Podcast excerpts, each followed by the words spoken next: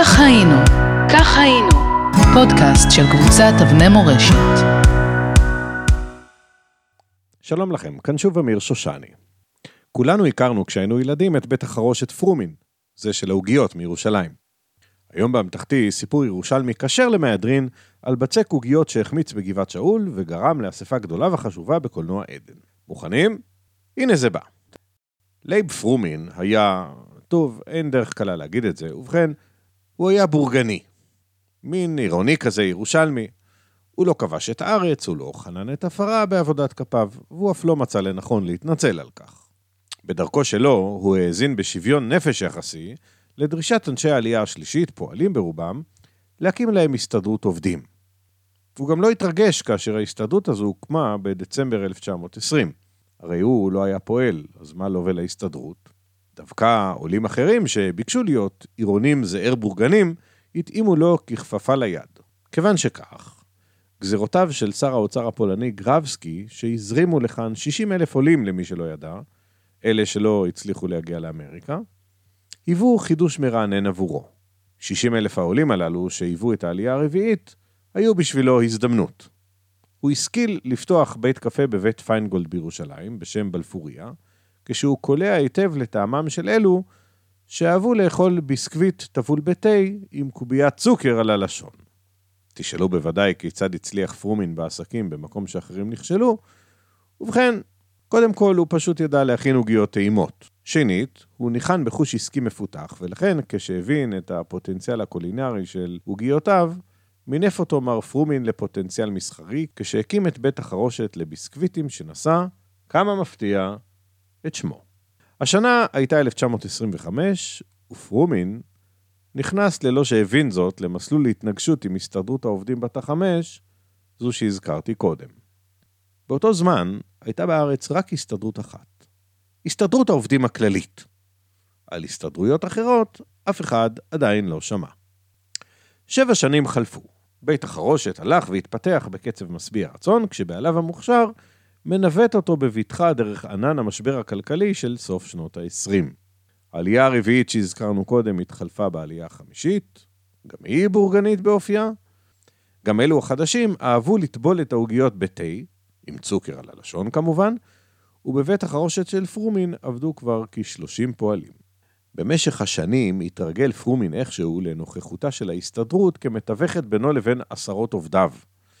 אבל הוא עתיד היה לגלות את כוחה הדורסני משהו רק כאשר ביום אחד, בשלהי הקיץ של 1932, הוא העז לקבל לעבודה, התקרבו כי אני אגיד את זה בלחש, עובדת רוויזיוניסטית. עובדת זו, מעלות רבות היו לה, אך בצידם היה לה חיסרון אחד בולט. לא היה לה פנקס אדום. היא לא הייתה חברת הסתדרות העובדים, למרות שהתנועה הרוויזיוניסטית עדיין השתייכה באותה עת להסתדרות הציונית. מנהל המפעל פרומין לא ראה מה הקשר בין פנקס אדום בכיס הבגד לבין כושר ערבול בצק בשתי ידיים. הסתדרות העובדים, דווקא כן.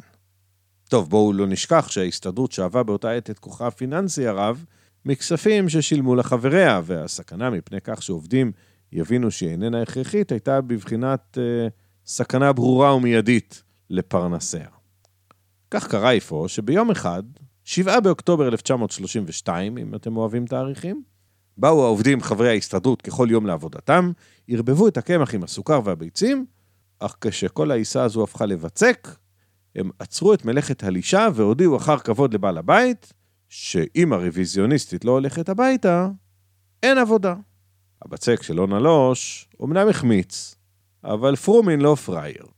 הוא קרא למשטרה, הוא סילק את השובתים והביא עוד רוויזיוניסטים. גם הם לא חברי ההסתדרות, על מנת שימלאו את מקומם של השובתים. העובדים השובתים, בעידודה הקולני של הסתדרות העובדים שלהם, החליטו לשכנע בכוח הזרוע את הפושטקים, מפירי השביתה, הרוויזיוניסטים, שלא למלא את מקומם. באותו יום נשמעו ברחוב דוד הראוביני בגבעת שאול קריאות גנאי לרוב, שהתפתחו למכות שתוגברו במקלות ואבנים, שגרמו לשוטרים להגיע על מנת לעשות סדר, שלוש אבנים התעופפו באוויר, שוטר אחד איבד את ההכרה, גניחות כאב נשמעו מכל עבר, 21 עצורים, חד גדיה, חד גדיה, חד גדיה. או אז נקרא פרומין לשבת עם ההסתדרות על מנת לפתור את המשבר. והוא הציע בוררות. הצעתו נדחתה בצניפת בוז, לאמור, קודם כל תעיף את הרוויזיוניסטית, אחר כך נדבר.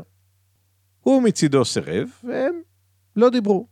שלושה וחצי חודשים התבצרו הצדדים כל אחד בעמדתו, עד שהשכילו להגיע לפתרון כזה שכל צד היה יכול לטעון שהוא ניצח בקרב. האמת היא שכולם ניצחו בקרב, אבל הם הפסידו במערכה. בעוד המשבר המקומי הגיע לסוג של איזון, להבות השנאה בין בעלי הפנקס האדום לבין אלו שלא החזיקו בו, הלכו וגבהו. העובדה שבגרמניה הרחוקה עלה ממש בימים אלו אנטישמי מסוכן ביותר לשלטון, לא רק שלא איחדה את השורות, אלא אף שימשה במשך זמן ארוך כלי לניגוח בין הניצים, גם בעל פה וגם בכתב. במשך שנתיים התיר כל מחנה את דמו של המחנה השני. בריונים משני הצדדים מצאו להם כר נוח לפעילות, מכות ופציעות בין אלו לאלו היה עניין שבשגרה, ולא, אני לא אגיד מילה על רצח ארלוזורוב. את זה תחפשו לבד. אז מה הקשר לאספה בקולנוע עדן, אתם שואלים? הו, מזל, מזל ששאלתם. ובכן, הרוויזיוניסטים לא טיפשים. בין קרן רחוב להפגנה סוערת, הם ראו מה כוחה של עבודה מאורגנת, כמה היא אכזרית כלפי מי שאינו חלק מהארגון, ועוד כהנה וכהנה יתרונות. הם החליטו שגם הם רוצים כזה. כיוון שכך, התכנס עם רב ב-9 באפריל 1934 בקולנוע עדן בירושלים, והחליט פה אחד להקים את הסתדרות העובדים הלאומית. לימים, למרבה הצער, התברר שהיא התפתחה להיות מסואבת לא פחות מאחותה הבכירה, הלא היא הסתדרות העובדים. למי שמתעניין על מה ישב שר האוצר הירשנזון בכלא. כך, אם תרצו, הובילו העוגיות של לייב פרומין להקמתה של הסתדרות העובדים הלאומית. כך היינו, כך היינו, פודקאסט של קבוצת אבני מורשת.